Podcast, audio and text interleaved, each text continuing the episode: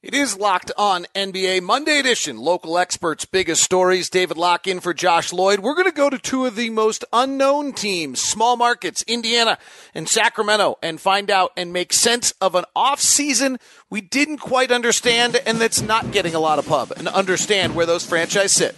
It's all continuing. There's no off season for Locked On NBA. We're still daily. You We're still here for you. It's coming up now. Part of the Locked On Podcast Network. Locked on NBA. David Locke in for Josh Lloyd again for a Monday. Local experts on the biggest stories edition. Theme this one a little bit, big picture, as most of the moves are done and what's taking place. Let's you listen to all the commentators across the country talk about certain teams, and there's certain teams they get to, they kind of pause. I don't think they quite grasp what really happened. And one of those is the Indiana Pacers. The Sacramento Kings are another. We'll talk with Matt George of Locked On Kings coming up.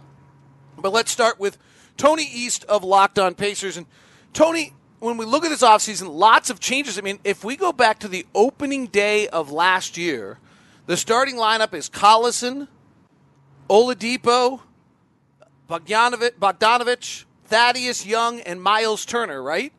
Yep. Four of the five starters on this Indiana team will be different than they were uh, on opening day. I think three of the five will be different than they were on closing day.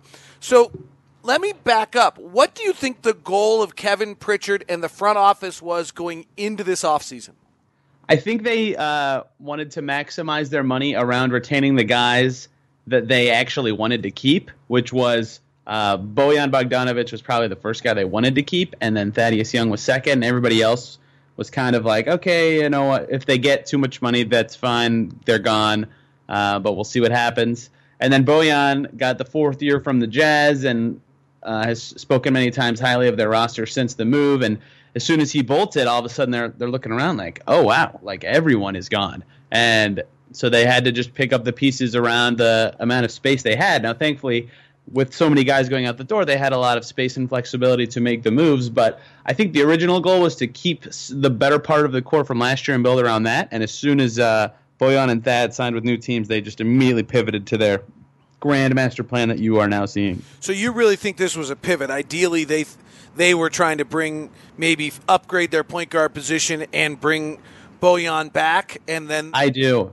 Uh, assistant GM Peter Dinwiddie, he does all the cap crunching and all that stuff. He did an interview with a new station here in Indy where he said, you know, okay, they, they get the call that Bojan's going to Utah. All of a sudden, they're like filing through plan A, plan B, plan C of what they do in that instance. So uh, I do think he was a part of the plans to keep it first. But uh, the reporting says Jazz offered an extra year, and then there you go. You pivot away to the next thing. All right, so then the pivot is Malcolm Brogdon, and what else? Brogdon uh, to come in and be anybody one through three to help. T.J. Warren on that draft night trade. Uh, Jeremy Lamb to fill in Vic's spot and be your uh, microwave scorer off the bench. T.J. McConnell as your new uh, backup point guard, unless Aaron Holiday really thrives. Um, and then drafting Goga to be your backup center because Sabonis moves into the starting lineup. So, So- lots of moves. What I think doesn't make a lot of sense from our standpoint. What do you think the original goal was with T.J. Warren, or was it just a really good player they're going to grab, and it's just a talent grab? I think when the Suns called and said, "We'll give you 32 in Warren," I think that's just too good to pass up, right? Like he's only making 10 million. He's not. He's a fine player. His contract is good for the next three years.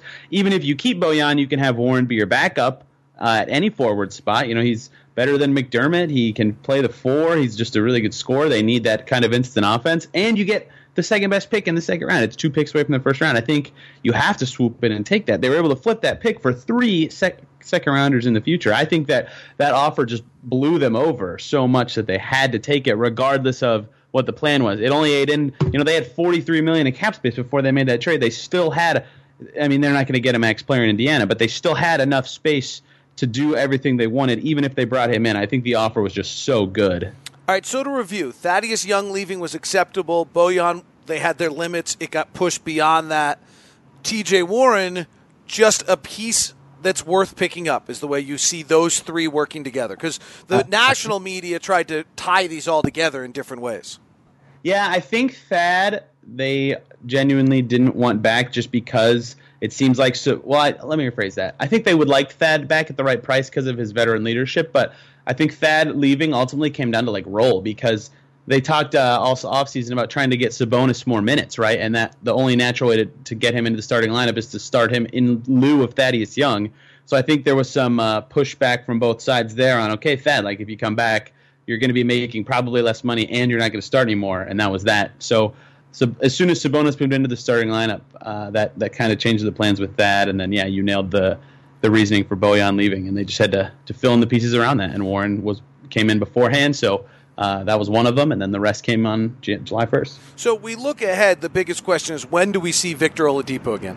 Yeah, the reporting around here is kind of interesting because you look at Tony Parker, right? He's the last guy who had this got hurt uh, early in the playoffs in 2017, was back by November of that year. So in my head, I th- you know everybody thought, oh, seven eight months, okay, no problem. Well, uh, he got hurt in January. Victor did, and then now the reporting is that the team would be happy to have him back by December or next January.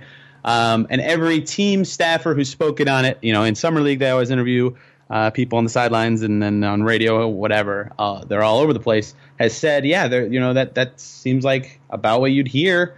Uh, about what they're hearing too, about what they expect, and they have to. I think they're going to exercise caution with him this season anyway. Uh, there's no point of rushing him back. We just saw the load management era kind of take off with Kawhi Leonard. Not that uh, that was an anomaly or we know that that's the best thing, but clearly health is going to be a factor for their franchise icon, and I think they're going to be slow with it. Kevin Pritchard has said as much that they're going to ease him back in. You know, I don't, I don't think when he comes back he'll play every day anyway. So I think uh, on the more conservative side, I think he's going to miss probably the first thirty to thirty-five games of the season. Tony East, locked on Pacers, local expert on the biggest stories, looking at the Pacers. So now the Pacers come out with Brogdon, Oladipo slash maybe Justin uh, Holiday as your shooting guard. TJ Warren, Sabonis, and Turner. Is that the new five? Am I forgetting someone in this mix? Yeah, Jeremy Lamb uh, is probably going to start at the two. The newly acquired Jeremy Lamb will probably, until Victor comes back, be the starting at the two. And let's take these two teams. Is this team?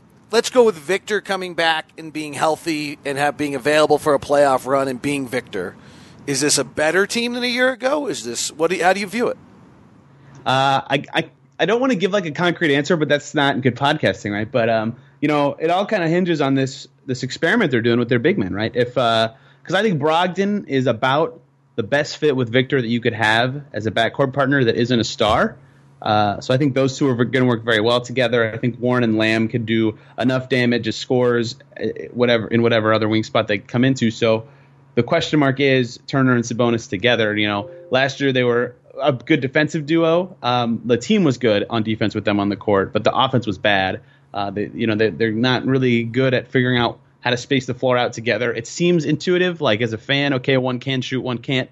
You know, it feels like you should know where to put them, but it's just not. They're not really used to playing with another big man, so they, they often get in each other's way. Uh, if that duo can take off, and thus the starting five can take off, they have a strong eight man rotation all of a sudden, even nine if uh, Justin Holiday can sneak in there for a few minutes at the back end. Then, yeah, you're looking at a good team who can be good in the playoffs. But if that duo doesn't work, and maybe they could make a trade, but given the current roster, I think if that duo doesn't work, they're kind of limited in what their ceiling could be. It's interesting. The that is the. I mean, if they were willing to let Thaddeus Young go, that that's been the intention. The intention yep. sounds to me like we got to find out whether these two work together.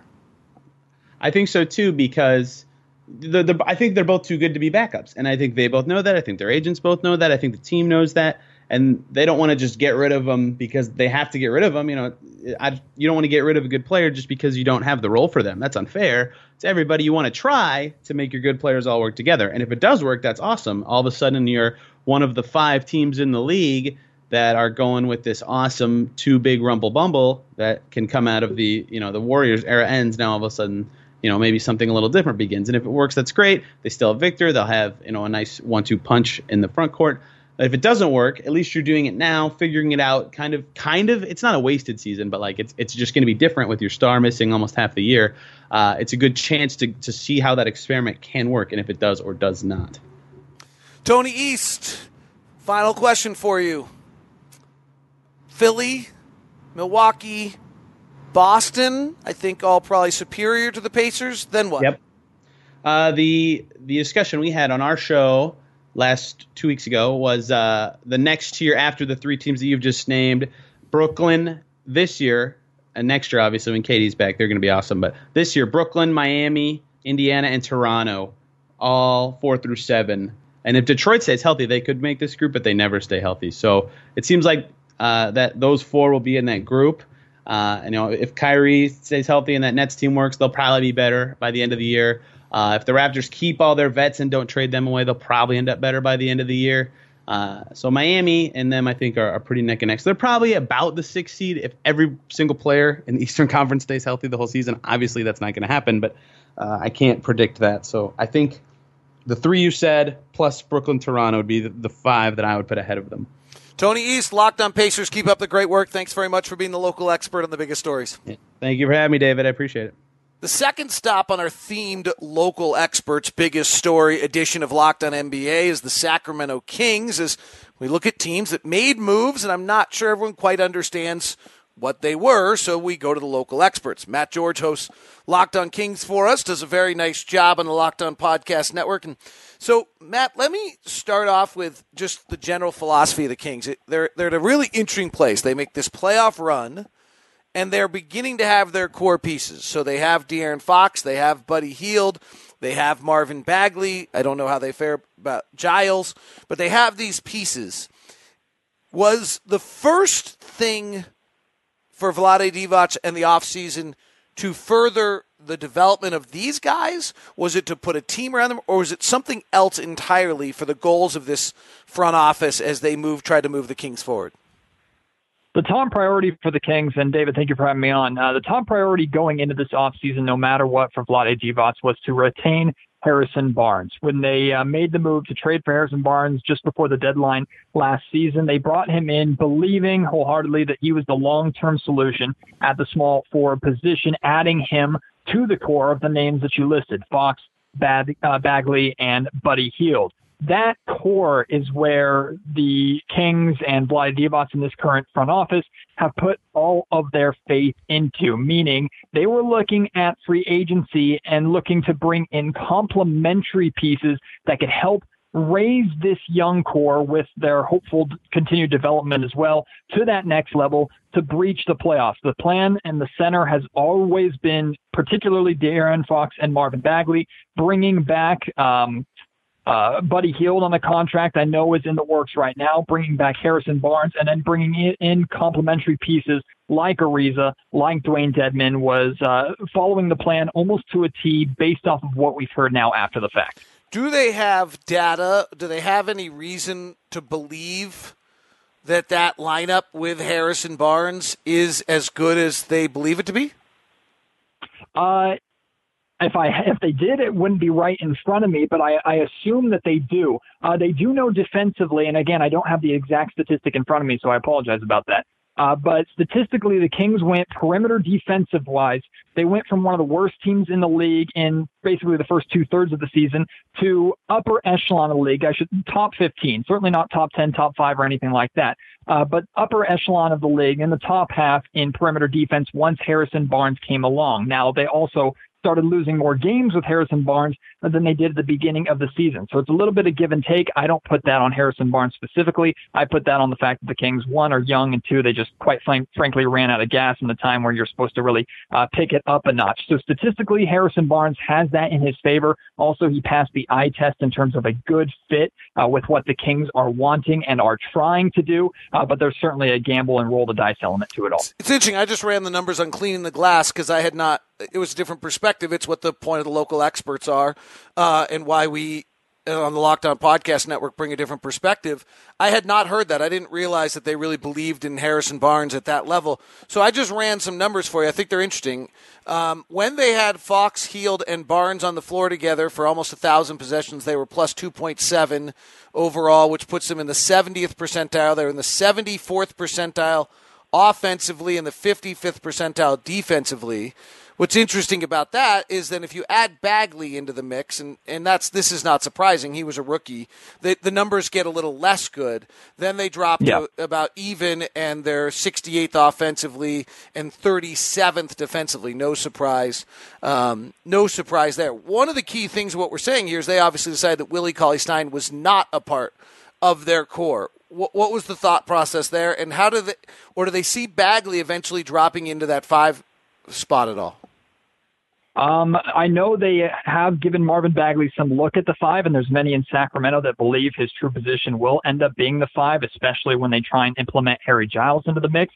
Quick side note to add to that, though, David, is the fact that uh, the Kings do long term, they do believe Harry Giles is a starter and will be the final piece of their starting lineup, eventually replacing Dewayne Dedmon. That's why they signed him to a maximum three year deal with a third year uh, partially guaranteed. They have full faith in Harry Giles, assuming that starting center or starting power forward uh, position. But as for Willie Cauley Stein, the inconsistency was just the biggest frustration with him. And a lot of fans turned on him pretty quickly. I was one with a little more patience for Willie Cauley Stein. He gave us more than we expected overall as an offensive player, but the things you drafted Willie Cauley Stein for, the things you pay Willie Cauley Stein for, which is athleticism, rebounding, and, and protecting the rim, he just did not do on a consistent basis. Uh, and the Kings really, I would say, midway through the season, made the decision uh, that he was not going to be around long term. Bringing in Dewayne Dedmon adds shooting that Willie Cauley Stein doesn't necessarily do, and maybe he's not as gifted offensively as Willie is, but a lot more consistent as a rebounder. Hopefully, a lot more consistent as a shot blocker, and that fit alongside the young core is ultimately what uh, made the Kings pull the trigger. They made an interesting move also, Dave Joerger out with all that turmoil and Luke Walton in. How much are they trying to build a team to fit a style Luke Walton wants to play? Uh, the thing that we've been told from the very beginning, and, and they emphasized this during Luke Walton's introductory press conference, uh, was the fact that Luke and Vlade are on the exact same page with how this team is supposed to be ran, how uh, the players and what type of pieces they're looking to bring in, and how this team is uh, specifically supposed to play. And the, they emphasized that so much that it made all of us come to the conclusion that the reason why they ended up moving on from Dave, Dave Joerger was not for a lack of, of success. I would say actually Dave Joerger's time here in Sacramento was a success in terms of developing players. But we know of the turmoil between Dave Joerger and uh, Brandon Williams, who was uh, an assistant uh, general manager who is no longer here. Uh, and we also know of Dave Joerger's reputation of, of being a you build the team, but once I'm the coach, I make the decisions and I decide uh, what goes with my rotations, with my minutes, and how we play, and things like that. Uh, hiring Luke Walton theoretically removes all those problems, and according to Vlade and Luke, puts the Kings completely on the same page. Uh, Luke is excited to, uh, at least he says, excited to play and continue the fast-paced style that Joerger implemented with just more consistent perimeter defense uh, and uh, hopefully some uh, more three-point shooting, a higher three-point shooting volume, especially for guys like Buddy Hield. He is the voice of Locked On Kings, Matt George. Biggest stories, local experts here on the Locked On Podcast Network. Buddy Hield, you mentioned the three point shooting. I mean, this is one of the elite catch and shoot three point shooters in the NBA. I actually think probably still one of the most undervalued players. What? How big a piece did they? You talked about Marvin Bagley and De'Aaron Fox. Like, where does Yeah. Fit for them? If he, I mean, he's got to be top three with them. Uh, they're hoping that with Barnes and then eventually with Giles, that's a top five that's completely cemented. Uh, but Buddy Hield right now, to me, is the the go-to number one essential scorer uh, for the Kings. They're hoping De'Aaron Fox can maybe take over that role, but without Buddy Hield last year, the Kings aren't winning 20 games. I mean, they leaned on him so heavily. Uh, offensively, we do know extension conversation is in the works, and the Kings are not going to shy away from paying him the money he, they both think he's worth, and that will secure him uh, long term. Looking around, maybe 40 years, 110 million is the number that's uh, been whispered out there. But Buddy Hield is essential uh, for the success of this Kings team. Luke Walton mentioned specifically excited. Uh, he's excited to have uh, Buddy on his roster. Uh, Buddy Hield, for as good of a three point shooter that he was, he took high volumes of threes when he wanted to, but offensively, it didn't feel like the Kings and Dave Joerger's system drew up plays and opportunities for him. They kind of allowed the offense to move kind of more free flowing, which is an area where I'm interested to see uh, if Luke Walton does maybe try and run him off more off ball screens, give him more looks and, and get defense to get away from him a little bit so we can really cash in on that catch and shoot ability. Um, I know Luke Walton is definitely interested uh, in doing something like that. Buddy Hield, if the Kings are going to be a playoff team, it's majorly going to be on the back of Buddy Hield. Let me be honest with you, though, about some of these moves that I don't quite get. So I like Cory yep. Joseph as a backup point guard, and I think backup point guard should make somewhere between like two and four million a year, not thirteen. I like Dewayne Dedmon as a backup center, and I think backup centers should make somewhere between two and five million a year, not thirteen. I like Trevor Ariza as a veteran presence, but thirteen again, like I'm not sure I understand the money spent on them, on this group of guys that they've built around their core. I get the philosophy hey, we don't want anyone who's going to take their minutes. We want to let them develop. I think that's the right thing. I don't quite get the dollar figures, and I don't quite understand if I think that's really going to increase the win total for them the two kind of unwritten rules with with Sacramento and free agency, and really with Vlade Divac specifically, is one, and this is universal, that you always have to overpay pay to bring talent to Sacramento. That's no matter what. Now, that's usually if you're talking about kind of middle of the road or, or maybe high end free agents. So I understand your gripe with what are you doing paying Trevor Ariza, who's well over the hump of his career, uh, that kind of money. Uh, the other kind of MO of this Kings front office is partially guaranteed contracts to where they're not afraid to throw a lot of money at you in the first year or two, but on that third year, uh, the the salary is significantly less, and that gives them the option to cut away from it. And suddenly, uh, the contract is about four or five million dollars less uh, than what it was initially offered. Also, Vlade Divac is notoriously stubborn, both in a good and bad way. Vlade has been determined to do things his way. If he values a player, he doesn't care what their value is according to other teams, analysts, scouts. I mean, and he's shown that in the draft time and time again. He went out and got Justin James with the 40th overall pick when there were much better,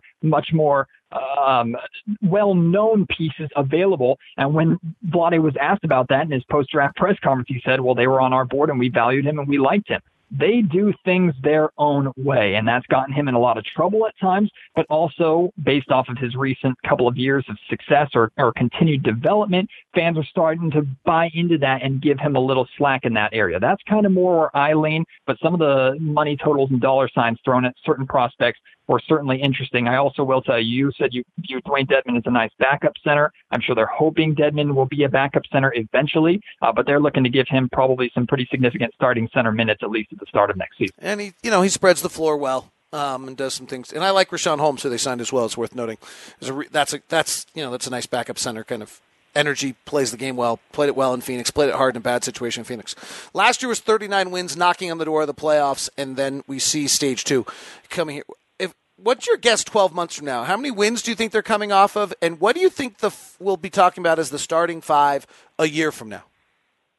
Uh, starting five a year from now, for if I'm being honest, I, I understand the hype in Harry Giles, and I'm really excited for him. I hopefully, I hope he can reach that potential.